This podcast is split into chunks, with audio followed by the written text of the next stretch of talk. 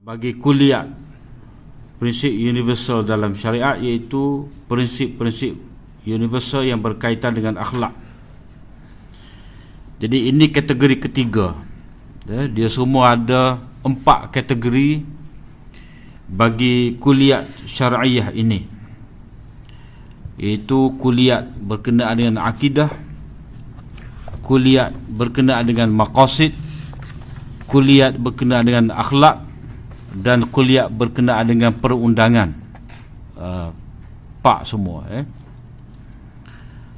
Uh, dan yang ketiga ni tajuk kita pada malam ni bahagian yang ketiga iaitu berkaitan dengan akhlak. Mana di bawah uh, akhlak ni juga terdapat prinsip-prinsip yang uh, ditekankan oleh syarak eh, kepada kita supaya kita mengambil berat dan menjadikannya itu sebagai dasar dalam kehidupan. Ha, jadi kata pengarah kita, apabila kita mengatakan sesuatu itu sebagai akhlak atau disifatkan sebagai berakhlak, eh, maka semuanya itu adalah bersifat, bersifat universal, bersifat kulli. Uh, dan ini kira-kiranya tidak perlulah kita nak buat pengecualian. Maknanya akhlak ni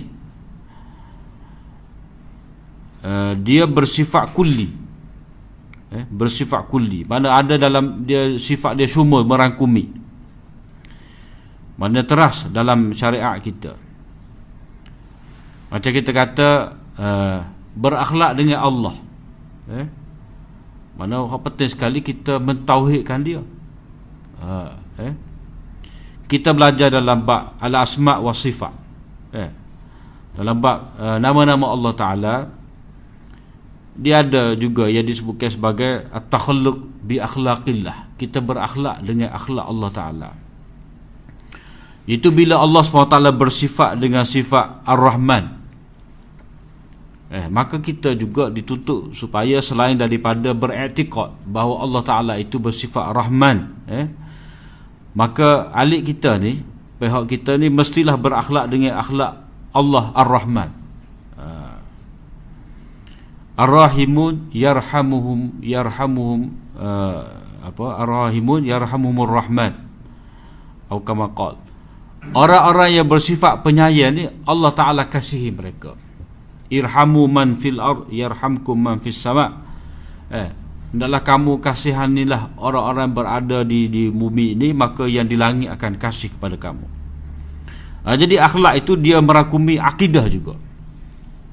Akhlak ni juga eh bila dikatakan oleh musannif di sini sebagai satu yang kulli eh mana sehingga kita tidak dapat membuat sebarang uh, pengecualian maka ia merangkumi dalam bab akidah dan juga merangkumi dalam bab perundangan syariat uh, macam kita kata dalam bab perkahwinan lah eh, dalam bab perkahwinan ni mana kita kata bab perkahwinan ni kita berdasarkan kepada hukum pekoh uh, apa yang wajib kepada suami atas isteri dia.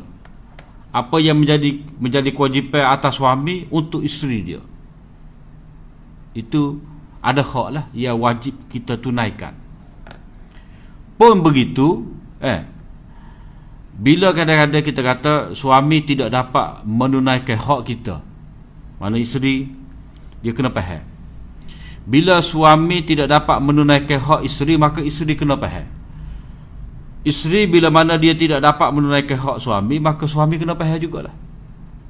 Mana masing-masing tidak menuntut hak. Ha, mana dia memahami, eh? Dia faham. Dia faham bahawa isteri uh, banyak tugas di rumah. Eh, dia tak ada nak ngemah rumah. Mungkin ada cerita lain ataupun kadang-kadang isteri ni tidak dapat mengurus dengan baik. Kadang eh, rumah tu sebabkan dia ni kerja banyak di tempat kerja dia nak balik tu tak ada. Ha, begitu juga suami ni dia tak ada apa-apa semua. Eh, maka isteri kena faham. Itu dasar akhlak memahami. Saling memahami eh. Walaupun dari segi hukum pekohnya boleh nak menuntut kalau pakai hukum pekoh eh uh, wajib isteri uh, suami memberi nafkah pada isteri. Jadi bulan tu tak dapat. Isteri tak dapat nafkah. Kalau kira dia boleh nak menuntut eh tapi dia faham mana dia berakhlak. Ataupun suami dia tak ada kerja.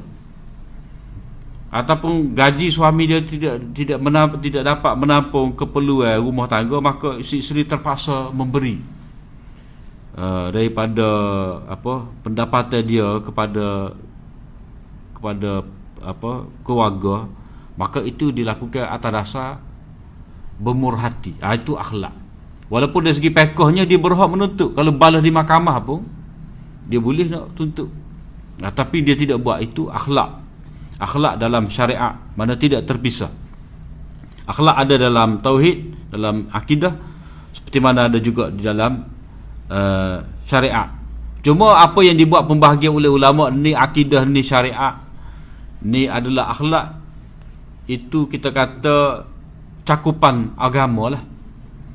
Tidak dengan arti masing-masing itu berdiri sendiri terpisah. Tidak ada kaitan tidak. Ada kaitan. Jadi akhlak dengan sifatnya mana akhlak itu sendiri adalah persoalan kulli setiap uh, akhlak ataupun akhlak ni kita kata akhlak ni apa mana perilaku lah akhlak tu dia jamak kepada khuluq ha, khuluq eh? mana perkerti ha. tingkah laku yang baik ataupun kita kata budi boleh juga eh? budi ha. mana perkerti daripada perkataan gapo kita pun tak tahu perkerti tu macam mana dah eh bahasa Melayu tu perkerti ha. budi perkerti itu terjemah kepada akhlak lah eh. Budi perketi akhlak tu sendiri jamak kepada khuluk ha, khuluk ni pekerti. Pekerti. Budi pekerti itu kita kata akhlak. Uh, khuluk ni maknanya yang dikatakan akhlak ni sifat uh, yang yang ada pada diri seseorang dari segi tabiat dia sifat psikologi dia sifat hati jiwa dia itu akhlak eh? sebab kalau kata khalq khalq tu ada sifat rupa paras dia. Dia arak ni khulq peketi khalq tu kejadian dia. Rupa paras rupa paras eh khalq. Uh,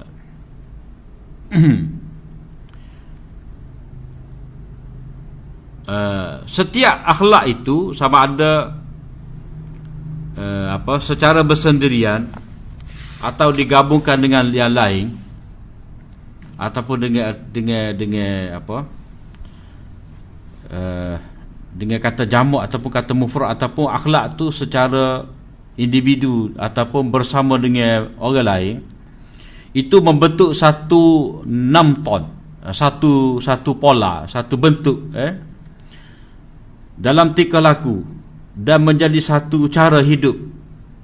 Uh, manhaj. Dia jadi satu manhaj cara hidup eh.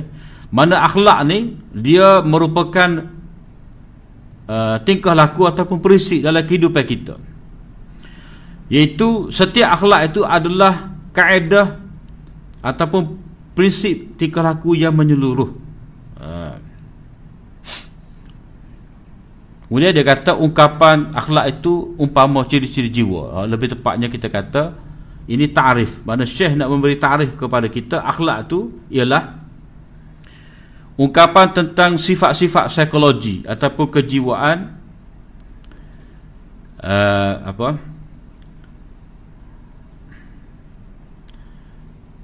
yang dapat digambarkan melalui tingkah laku praktikal yang berterusan. Itu ha, tarif dia eh? Jadi katakan akhlak ni apa? Mana sifat-sifat jiwa Sifat dalam hati eh? Yang dapat diterjemahkan eh? Yang dapat diungkapkan Melalui tingkah laku Praktikal yang berterusan ha. Dia bagi hati ni eh? Bagi hati jadi dia kata di sini ciri-ciri jiwa lebih tepatnya kita buat umpama tu akhlak tu maknanya ungkapan tentang sifat-sifat psikologi ataupun kejiwaan yang dapat diterjemahkan melalui perantaraan tingkah laku praktikal yang berterusan. Ha, gitulah baik sikit eh. Ha. Mana dalam kita tu uh, akan membuahkan uh, perilaku yang baik secara berterusan. Itu kalau kita kata akhlak mulia. Kalau akhlak tak molek eh apa yang terzahir itu adalah manifestasi daripada dalam meh tak molek. Ha, eh kalau kita kata dah orang tu semua cerita buruk orang lain. Maknanya ngopak tuduh macam-macam buat cerita apa semua dak. Kalau kita tanya-tanya-tanya dia, upamanya deki. Ha, deki. Eh? Ha, dengki tu punca dia. Kalau kita tengok orang tu buat baik, dia nasihat pada saya dia, dak, ajak saya dia buat kebaikan, tolong saya dia apa semua dak. Kalau kita tanya buat apa kak? Sebab saya ikhlas. Ha, saya nak tengok dia baik juga seperti mana saya.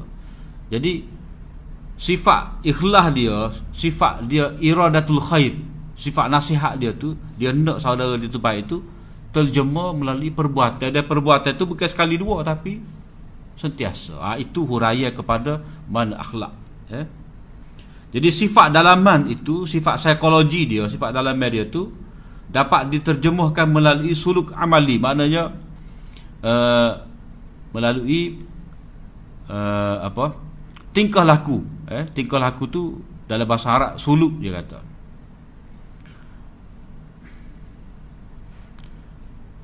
Ha, jadi Syekh dia buat kesimpulan di sini uh, seolah-olah akhlak tu dia mesti ada dua rukun. Rukun yang pertama eh sudut yang pertama adalah sudut jiwa. Maknanya uh, akar eh sesuatu yang kita kata apa? Mana dalam jiwa dia tu ada ada perkara yang dalamnya yang mantap ha, eh? mana uh, dalamannya mana sifat dalamnya dalam hati dia tu adalah sesuatu yang kukuh. Kemah wala mana akhlak ni dia ada punca dia. Seperti kita kata tadi lah.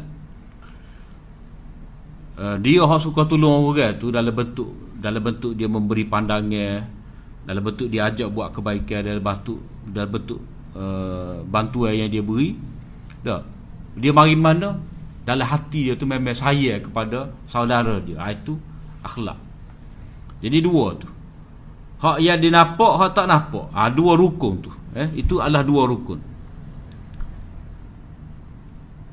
Mana sudut psikologi sudut jiwa uh, dan satu lagi sudut praktikal. Sesuatu yang dapat dilihat Ha, jadi sudut kejiwaan itu mengandungi keteguhan dalaman. Mana hati yang teguh lah. Eh? Mana keteguhan dalaman bagi akhlak. Ha, cuma dia kata hanya cukup dengan nilai dan faedah akhlak tersebut. Payah kita nak payah gitu tu. Mana dia puas hati. Dia reda dengan sifat tersebut. Mana dia sayang kepada sahabat dia tu memang memang hak tu dia suka dia mengharapkan pahala daripada Allah Ta'ala dengan sifat tadi eh? jadi kita terjemah kita kata lebih tepat. Kita kata uh, keteguhan dalam membagi akhlak dan sifat redha sifat puas hati. Uh, kita kata lagu tu tu sebab ada satu lagi kitab kita terlupa bawa eh? Syekh Raisuni ni dia ada satu kitab lagi dirasatun fil akhlak. Kajian-kajian tentang akhlak jadi kita duk banding antara bab ni dengan kitab tersebut dia ada tambah lebih-lebih kurang lagi. Cuma hak hak perkataan uh, kalau dalam kitab asal ni dia kata iqtina eh biqimatihi dalam bab tu dia kata ridha. Mana puas hati. Sebab qanaah tu makna dia puas hatilah dengan keadaan sekarang. Eh? Jadi kalau kita baca hanya cukup tu payah nak payahlah. Mana dia puas hati. Maknanya sifat tadi memang dia kena ada dalam diri dia. Tidak dia kata, kata aku ni apa gak pemurah sangat ni. Ha. Ah jadi dia tak tak tak timbul saat tu bagi dia. Memang dia puas hati. Dia suka, dia gembira, eh. Dengan nilai murni itu.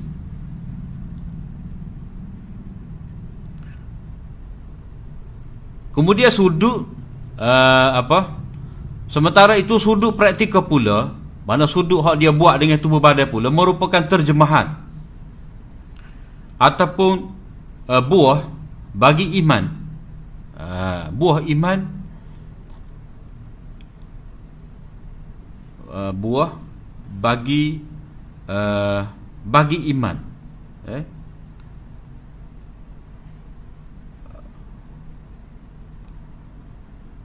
uh, dengan akhlak ini dan dia cinta dan suka berminat. Uh, mana dia terpaut molek. Maknanya uh, antara amalan dia hak dia buat tadi memang memang ada kaitan yang kuat kaitan yang rapat antara antara dalamnya dengan luar dia tu eh. Mana hak luar tu amalan luarannya itu mari daripada sifat hati dia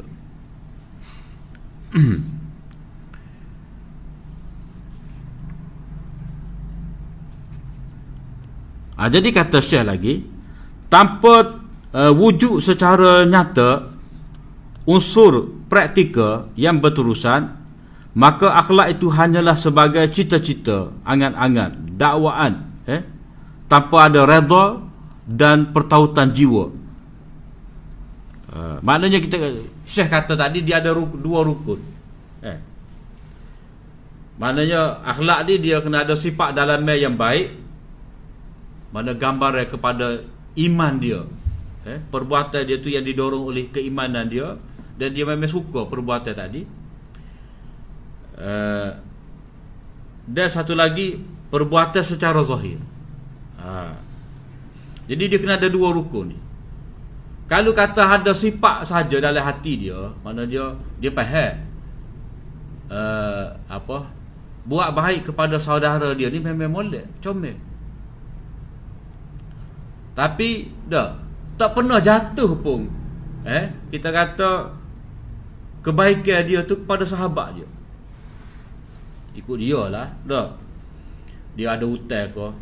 Ha, dia tak makan nasi ke? Dah. Dia tak boleh bayar sewa rumah ke? Ikut dia lah.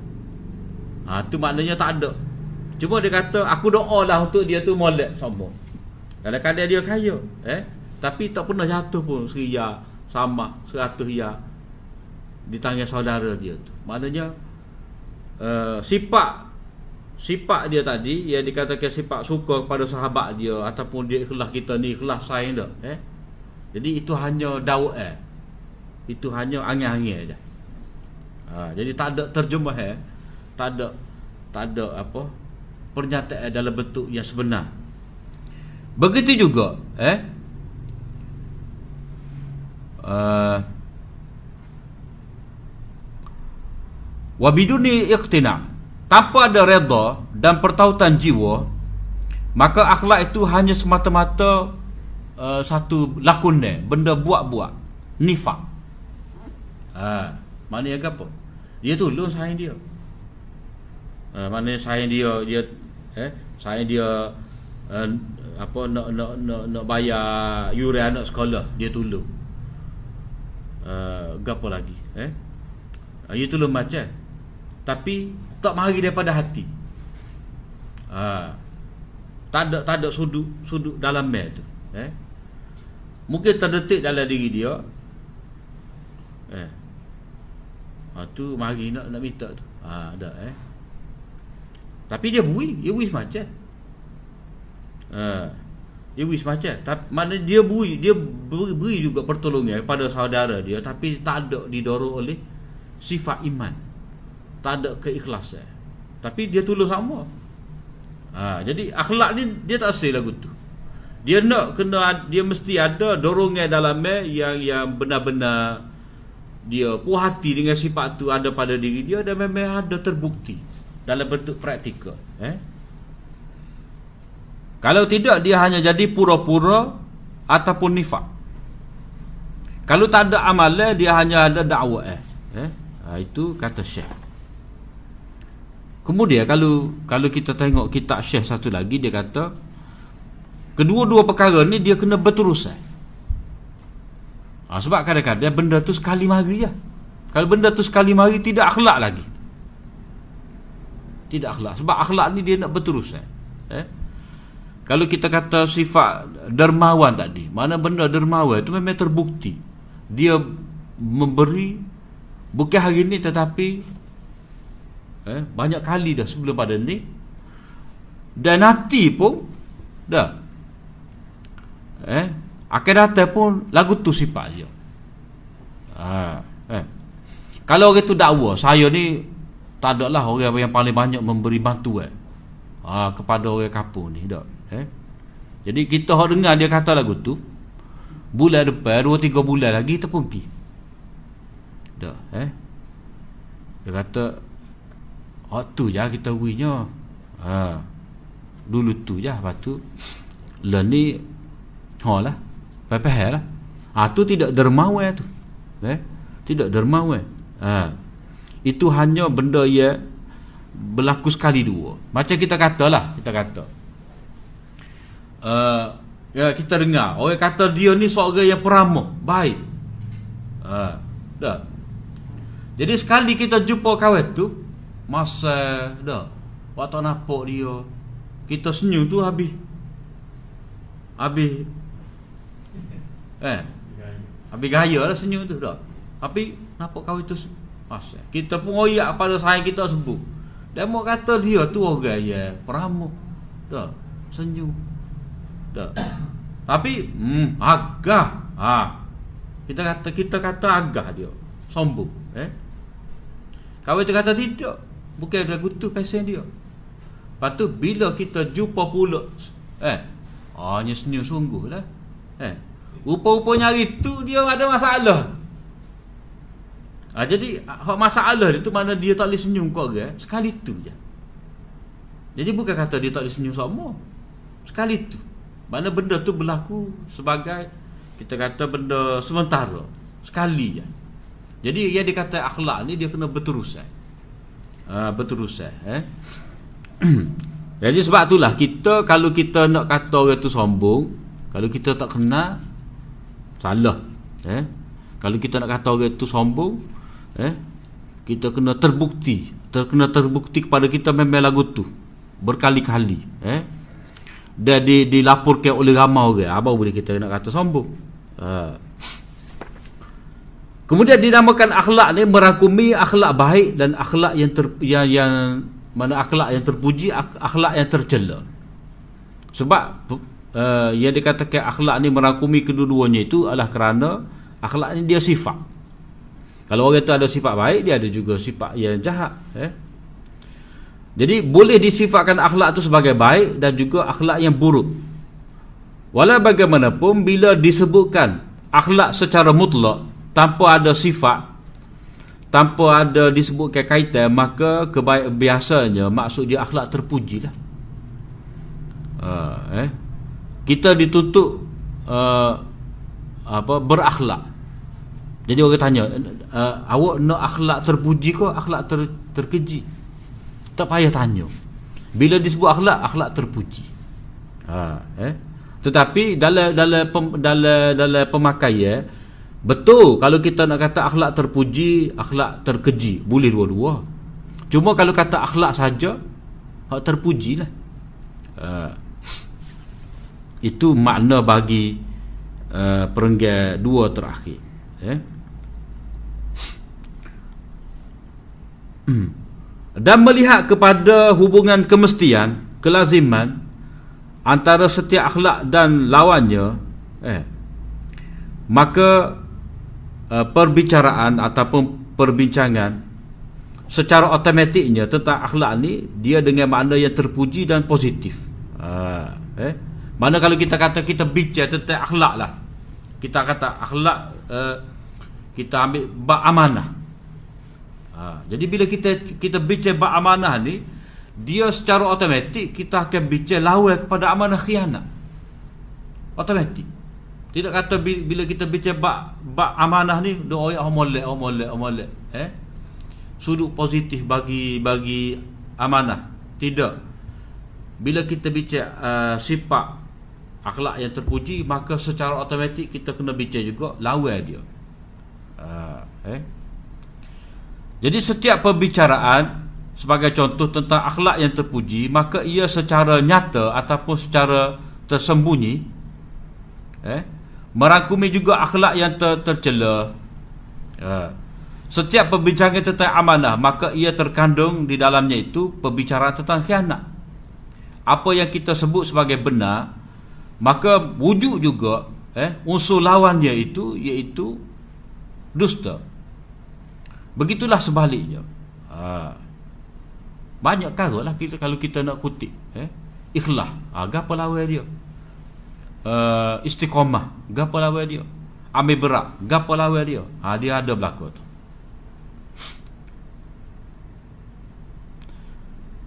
Begitu juga sebaliknya. Kalau kita bicara hari ni ah hari ni cikgu nak cerita tentang uh, sifat berdusta.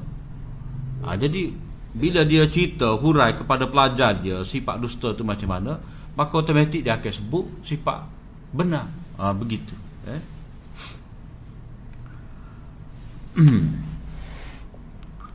sesuatu, sesuatu yang diketahui bahawa mana menjadi sebagaimana yang dimaklumi dah sebagaimana yang dimaklumi pada diri manusia itu ada qabiliyah eh mana manusia ini berpotensi untuk berakhlak dengan akhlak yang positif yang terpuji atau sebaliknya eh, atau kedua-duanya mana pada diri kita ni pada diri manusia eh mana manusia ni berpotensi untuk menjadi orang yang baik akhlak ataupun orang yang buruk akhlak. Ha, itu sifat manusia. Eh? Mana manusia ni boleh dibentuk. Ha, cuma dia mula-mula sekali hak molek lah. Asal dia. Manusia ni hak asalnya dia cenderung kepada kebaikan. Tetapi oleh kerana dia banyak terdedah kepada kepada unsur yang tidak baik maka dia akan jadi buruk akhlak lah macam hadis Nabi kata lah kullu mauludin yuladu alal fitrah fa abawahu ma fa fa, fa abawahu uh, yumajjisanihi au yuwahidanihi eh au yunasirani. Uh. mana setiap bayi itu dilahirkan dalam keadaan fitrah.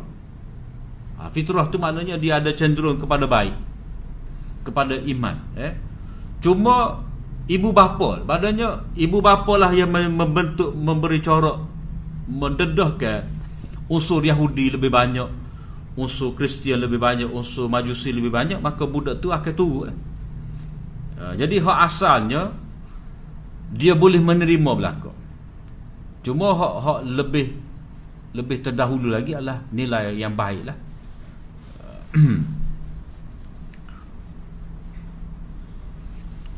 Ha, jadi dia kata ghaira anal akhlaq al hamidah cumanya akhlak yang baik itu eh, tanpa ragu-ragu eh, lebih teguh lebih mendasar dan kuat dalam jiwa manusia uh, jadi contohnya manusia kadang-kadang dia benar kadang-kadang dia berdusta. Tetapi tingkah laku hak asal dia benar. Sebab manusia ni hak asal dia benar. Sebab apa? Sebab kalau dia kecek berdusta lepas pada tu dia akan menyesal. Ha, eh? Macam kita ambil uh, hadis Heraklu. Dah.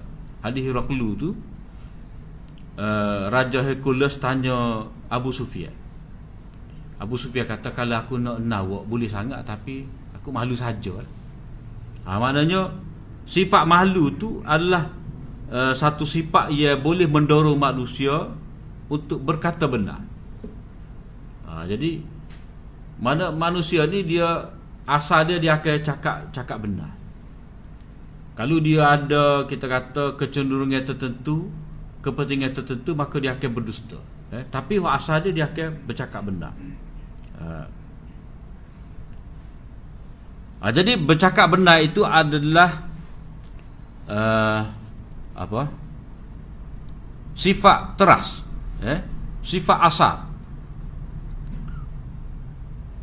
watil qa'i mana sifat ia sedia ada ataupun secara automatik ada dalam dirinya adapun sifat dusta itu adalah sifat yang muncul kemudiannya yang mana dia ada sebab dan ada dorongan yang sementara. Eh? manusia itu bercakap benar dan dia suka benar. Ada ke tak siapa-siapa yang suka dia ditipu? Ha, itu bukti. Sifat benar tu adalah suluk al-asli sifat yang asal. Mana dia nak berdusta tu payah dan dia marah kalau orang berdusta eh, kepada dia. Mana dia ditipu dia marah ha. jadi manusia dia bercakap benar dan dia suka kepada cakap benar terhadap diri sendiri dan juga kepada orang lain tetapi dia ada juga berdusta tapi dia marah pula orang berdusta eh ha. dia berdusta tadi dah dia suka kalau orang tu tidak berdusta kepada dia mana dia bercakap dia dia yang menipu pun eh dia nak juga orang tak tipu dia ha. cuma dia kata nak buat saya terpaksa berdusta kalau tidak ada sebab tadi saya tak berdusta dah. Ha, jadi dia ada alasan. Eh? Tapi kuku mana pun sifat asal pada dirinya itu dia benar, cakap benar. Daripada sini bolehlah kita kata benarlah kandungan kata-kata ini apa? Akhlak tu adalah fitrah. Ha. Dari sini benarlah kandungan kata-kata. Maknanya Betul lah kalau orang kata Akhlak itu adalah fitrah manusia. Uh, eh? Al-akhlak fitriyatun. Akhlak itu sesuatu yang fitrah. Dan fitrah itu merupakan sumber utama bagi akhlak. Uh, jadi Fitrah itu apa? Maknanya sifat asal yang Allah SWT Buat kita uh, eh? Fitrah ni maknanya gapo eh kita nak kata disposition ada ada perkataan Inggeris Terus lah kita baca terjemah itu natural disposition itulah. Ah, uh, dia mana sifat sifat ho ada dah dalam berakar umbi. Mana sesuatu yang established tu ada, eh? Uh, maknanya Allah Taala buat tu memang ada dah.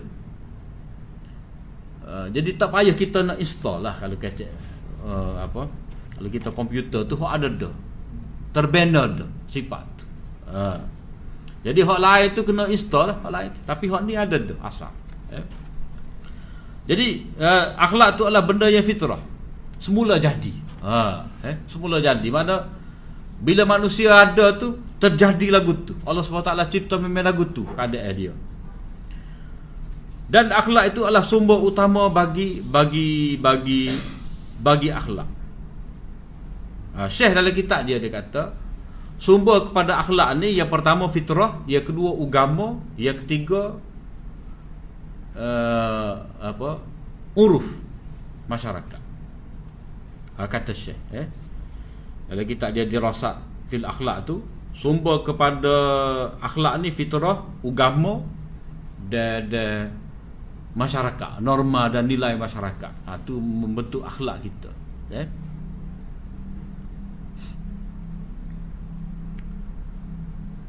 jadi masyarakat itulah kita kata gapo contohlah eh. Uh, penguat uh, mana undang-undang tidak boleh merokok di tempat awam. Mana contoh di restoran. Tak Orang berakhlak ni kalau tak ada peraturan dia memang lagu tu. Dah daripada awal lagi tak isap rokok membazir tak ada faedah. Ha, mana dia tahu dah benda ni tak ada faedah ni kita. Serok-serok pun bukannya kenyal tak macam minum air. Ha, jadi dia faedah, tak ada tak ada manfaat. Itu fitrah dia faham, cara fitrah, eh. Kemudian disokong oleh oleh agama, agama kata wala tulqu bi aidikum ila tahluka, eh. Mana rokok ni membahayakan kepada kesihatan. Jadi agama kata jangan kamu capakkan diri kamu dalam dalam bahaya. Ha, jadi dia dia faham benda tu berdasarkan kepada agama. Jadi tak rokok ha. Lepas tu Tidak merokok di tempat awal tu sebab Itu membahayakan orang-orang tak suka. Jadi dia tu mem- Meninggalkan perbuatan merokok Sebab Semua orang tu celak mata kau dia. Mana masyarakat tu tak suka Kepada perbuatan merokok. Ha, Jadi Dia jadi orang yang berdisplay Berakhlak Dengan tidak merokok di tempat awal sebab Dia tengok reaksi masyarakat ia ia tak suka. Eh? Kemudian daripada uruf ni lah maka membentuk undang-undang lah. Uh, jadi undang-undang eh? uh, jadi uh, fitrah itu adalah sumber utama bagi akhlak. Uh, dan kecenderungan akhlak. Mana kecenderungan yang baik dan tingkah laku yang baik eh? Walau bagaimanapun akhlak secara fitrah ni ataupun fitrah akhlak ni yang ada pada diri manusia kadang-kadang dia terdedah kepada beberapa penyakit. Uh, mana dia ni tak tahan lama ni. Eh? Uh, uh, mana akhlak semata-mata berdasarkan kepada fitrah ini dia tak tahan lama. Uh, dia akan tergugah. Eh? Antaranya apa? Terdapat kecenderungan dalam diri manusia untuk menuju kepada tingkah laku yang bertentangan dengan akhlak. Tak boleh tengok barang orang nak ambil. Ha, dah, eh? Rasa tidak cukup dengan upah yang diberikan, maka dia cuba nak tipu. Ha, ada juga. Eh? Ha. Ha, jadi, walaupun dia ni, kita kata, uh, kita kata apa? Ada akhlak terpuji. Tak. Tapi ada juga kecenderungan nak buat tak boleh. Ah, itu itu benda yang menggugat eh akhlak secara fitrah. Maka sebab itulah kita bagi manusia ni dia perlu pada agama jadi agama ni lah dia akan mendidik jiwa manusia dia akan mengukuhkan lagi uh, akhlak secara fitrah eh. Mana agama mari ni kata ni perintah Allah ni ada ganjaran syurga ini menyebabkan Allah murka ha, maka itu me, me, me, menjadikan manusia itu lebih baik lagi daripada semata-mata berakhlak secara fitrah eh? sebab kalau kata akhlak secara fitrah ni ada pada semua manusia tak kira agama eh? Ha.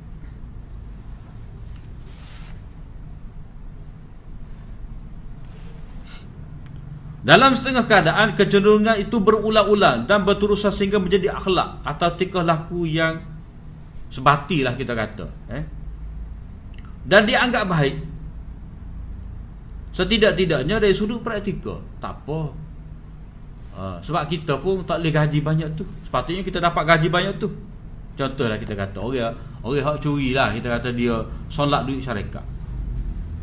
Jadi kita kerja ni 10 tahun dah gaji tak aja naik lagi. Kerja kau banyak gaji tak aja naik. Eh. jadi dia pun cenderung lah nak mengambil secara tidak baik tetapi atas alasan dia dianiaya. Ha dah. Eh kata kalau ikut kita kerja ni sepatutnya banyak dia kita dapat. Ha, jadi katalah dia dia dia tengok syarikat lain. Kerja macam dia juga tapi gaji lebih banyak lagi daripada dia jadi dia kata aku berhak dapat banyak tu juga. Jadi dia pun ambil secara tidak sedar. Eh? Apa dia dengan sengaja mengambil. Maka mana dia tengok orang lain dapat banyak tu, patut dia kira hak dia buat ni sepatutnya mendapat dengan lebih banyak lagi gaji ataupun apa. Maka itulah dia rasa benda tu baik. Ha, eh? dia rasa tak apa. Wajar ambil ni. Ha, jadi itu sudah rosak dah akhlak dia. Kekadang perkara tersebut berkembang sebagaimana wabak dan penyakit berkembang sehingga menjadi budaya mazhab dan falsafah. Ha, eh, seperti kita katalah janji Melayu. Dah. Ha, janji pukul 9, 10 setengah baru sapa. Ha, jadi sudah jadi budaya. Eh. Ha, tu bapa kata janji Melayu tu, eh. Pada orang tertentu je. Dah. orang Melayu lah ni bagus dah. Ha, jadi dia menjadi satu satu cara hidup, satu budaya, satu mazhab, satu pasapah pula, eh. Maknanya sikap yang tidak baik itu. Selain itu terdapat kecenderungan dalam diri manusia untuk bertindak untuk tidak bertindak. Tidak bertindak tu payah-payah. Mana dia tidak pedulilah. Cuai. Ha, tidak mana lebih tepat kita kata dia tidak peduli dan lalai. Eh, eh, dia dia tidak peduli cuai. Dalam bahasa Melayu Kelantan kita gapo cakna tak cakna dah cakduh ha gitu eh. Tak madu. Tak madu tu mana tak cara dah. Tak madu. Mana tidak mempedulikan. Satu lagi ia dikatakan cuai ni ataupun dalam orang Arab ni taksir mana taksir tu maknanya dia sepatutnya boleh buat benda tu dengan sempurna eh tapi dia buat separuh ya. Macam kita kata seorang tu dengan dengan dengan tenaga hak dia ada, dah dia boleh kerja daripada pukul 8 sampai pukul 5. Seperti biasalah orang ramai. Tapi dia cuai, dah masuk kerja 8.30. Rehat 10 pukul 10 tu 15 minit dia ambil setengah jam. Pukul 12.45 dia tubik dah. Pukul 2 suku baru masuk. Pukul 4.45 kelik dah. Ah tu cuai. Kalau hak tidak bertindak ni ataupun tak taqaus eh taqaus itu mana dia tidak madu. Mana hari ni mari asal dak. Tiga hari pula baru mari. Ha itu maknanya dia tak tidak ada tindakan. Tidak tidak tidak peduli tak cara tak madu eh. Dan jatuh ke bawah. Payah kita nak payah jatuh ke bawah ni. Dia perkataan asalnya akhlada ilal asfal. Mana dia cenderung mengikut hawa nafsu. Mana dia membiarkan dirinya itu menjadi orang yang rendah. Akhlak. Ha, itu hak, hak lebih kita nampaknya daripada teks Arab tu, teks Arab dia kata wal ikhladi ilal asfal. Wal ikhladi ilal asfal ni makna dia cenderung kepada benda-benda yang uh, rendah akhlak. Mana dia membiarkan dirinya itu dikuasai oleh hawa nafsu. Mana akhlak dia itu makin hari makin merosot. Dia su, dia suka kau tu. Itu makna akhlada ilal out. Eh? Akhlada ilal out ni uh, daripada Quran juga, eh? Uh, kalau kita Sayuti itu uh, dia Imam Sayuti ni dia ada satu kitab dalam usul fiqh. Dia membantah golongan yang menutup pintu istihad. Jadi mengikut Imam Sayyuti Orang yang tak beristihad ni Mana orang malah lah Mana orang yang ada dah ilmu. Eh ada. Dia ngaji Dia nada kitab.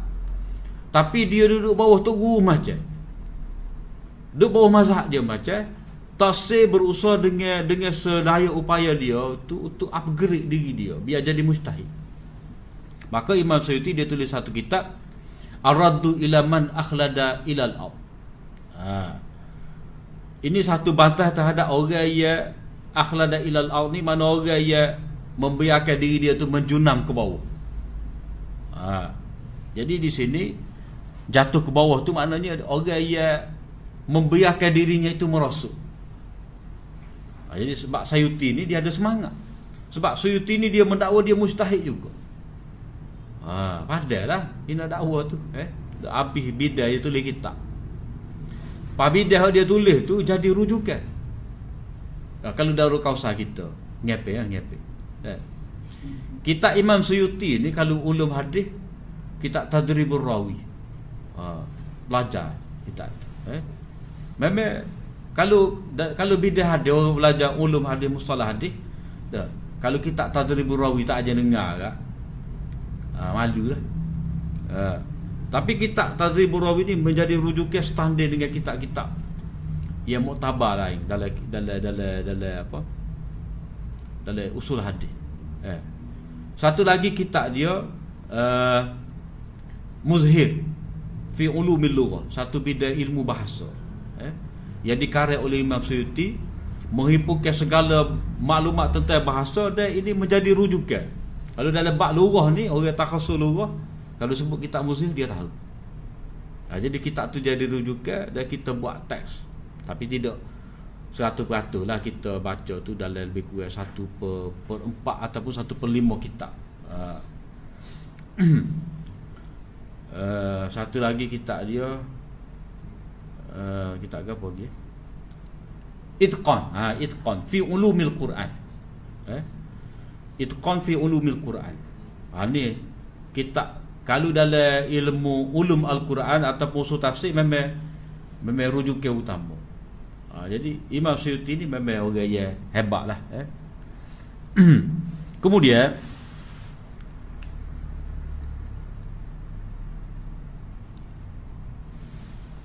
maka eh menuntut akhlak yang mulia maknanya berusaha untuk me- me- menyempurnakan diri dengan akhlak yang mulia lagi tinggi berserta berdisiplin dan berurusan dalam berakhlak mulia merupakan satu perkara yang berat dalam banyak keadaan. Uh, mana dia anggap berat eh mustasqal amru mustasqal maknanya mencari pekerti yang mulia dan tinggi Demikian juga untuk tetap teguh secara berterusan di atas akhlak-akhlak yang mulia ini adalah satu perkara yang dianggap berat.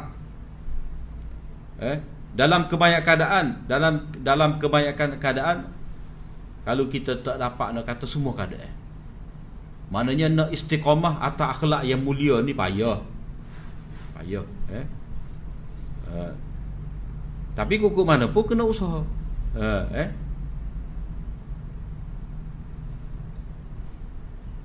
Daripada sinilah datang agama-agama hendak memperkasakan akhlak. Uh, mana agama ni dia mari tu nak cuba nak nak nak, nak memperkasakan nilai akhlak dalam setiap diri penganut masing-masing lah. Dia tak ada agama ajar curi, merokok. Eh, tak ada sebagai agama tak ada. Uh, eh, cuma kita janganlah anggap syekh ni orang Allah kau pluralisme ni tidak. Ini mana kita kata memang sifat agama lagu tu. Cumanya dalam bab akhlak ni Islam itu lebih unggul lah. Uh, eh? Lebih unggul, lebih mengatasi, mana lebih akhlak dalam Islam itu lebih sumur. Uh, dari segi mana? Kalau orang tu lemah lembut dalam percakapan ada sifat dermawan kepada sesama manusia tapi dia dengan Tuhan lagu mana? Uh, eh? Orang tu dia dia dia berakhlak mulia sesama manusia tetapi dia dengan Allah Allah Taala dengan Tuhan dia dia tak kenal. Tetap tidak berakhlak.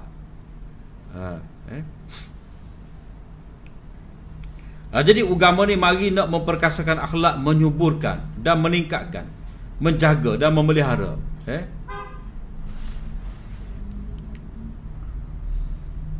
Dengan menggunakan seluruh mekanisme Uh, dan jalan eh? mana dengan segala serba-serbi lah. Dengan peraturan dengan ajaran dengan dengan mewajibkan dengan melarang apa semua tu eh. Uh, apa? Sama ada berasaskan kepada iman uh, pengajaran pendidikan perundangan uh, dunia dan akhirat. Uh, ataupun kalau kita nak kata agama di sini kita kata agama samawi lah eh. Dah agama nabi-nabi. Ha. Agama Yahudi, agama Nasrani apa semua tu. Intipati agama dan tugas berserta ajaran-ajaran secara keseluruhan ialah akhlak dan membentuk akhlak. Mana agama pada intipati dan tugas-tugasnya secara umum sebenarnya akhlak wa takhliq mana membentuk akhlak. Uh, eh? Itu sifat agama sebenar. Ha, cuma dalam bab agama-agama lain tadi kita tengoklah macam mana. Ha, ada ke tak ni? Terbukti ke tidak? Macam Islam ni dalam bab uh, akhlak dan membentuk akhlak dalam semua lapangan kehidupan. Sebab setengah agama tu dalam bab ni tak ada agama dah. Dia pakai dia pakai benda suku eh? Katalah kita Islam ni bila kata Islam ni merangkumi segala bidang maka akhlak tu juga dia ada dalam semua bidang juga. Eh kalau kata agama tu mencakupi politik ekonomi. Jadi dia ada akhlak dalam ekonomi akhlak dalam politik. Ha eh? Sebab itulah Yusuf Qardawi dia ada satu kitab uh, apa dauru qiyamul akhlaqi fil iqtisad gitulah lebih kurang peranan nilai-nilai akhlak dalam ekonomi uh, kita tu ada terjemah bahasa bahasa Melayu Abim tak silap terjemah. Uh, Abim tu. Ni tahun tahun 98 lagi. Eh? Qadawi. Ada. Ada cetak balik dah. Peranan peranan nilai akhlak dalam ekonomi. Ha, Yusuf Qadawi ada satu kitab tentang akhlak dalam ekonomi. Jadi kalau agama lain tu dia tak ada tak ada ajaran ekonomi, dah. Jadi tak ada akhlak tak ada dari sudut tu. Cuma dia kena tupai lah akhlak secara umum. Eh? Dari sudah tidak. Dia ada. Ha, macam Nabi kata. Allah apa Allah Taala merahmati orang yang mudah kira dalam bab dia jual, dalam bab dia beli, dalam bab dia minta hutang. Eh? Uh, apa? Rahimallahu rahimallahu mura'ad samhan idza idza idza ba'a wa idza ishtara wa idza iqtada. Eh? Atau Semoga Allah Taala merahmati orang yang mudah kira bila dia jual bila dia beli bila dia minta hutang ha, itu nilai akhlak yang diajar oleh al-Quran sehingga mereka mengatakan bahawa agama tu keseluruhannya adalah akhlak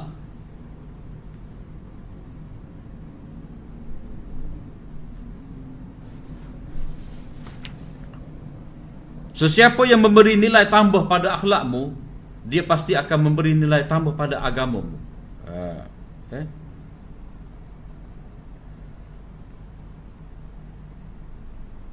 ataupun kefahaman yang kita boleh pada ni sini gini kan siapa-siapa yang berakhlak dengan baik pada kamu berarti orang itu memang agama dia tinggi iman dia sempurna ha eh itu maknanya kalau kita nak tengok orang yang agama dia baik Allah Taala terima amalan dia Allah Taala kenal pada dia maka tengoklah akhlak dia ha, itu dapat menentukan kepada kita penerimaan dia di sisi Allah Taala ya, dengan mana kebaikan yang dia beri kepada manusia melalui akhlaknya. Dalam hadis yang diriwayatkan daripada Anas bin Malik, "Ma khatabana Nabiullah sallallahu alaihi wasallam illa qala." Nabi SAW tidak berkhutbah kepada kita melainkan Nabi akan kata la imana liman la amanatallah wala dina liman la ahdalah.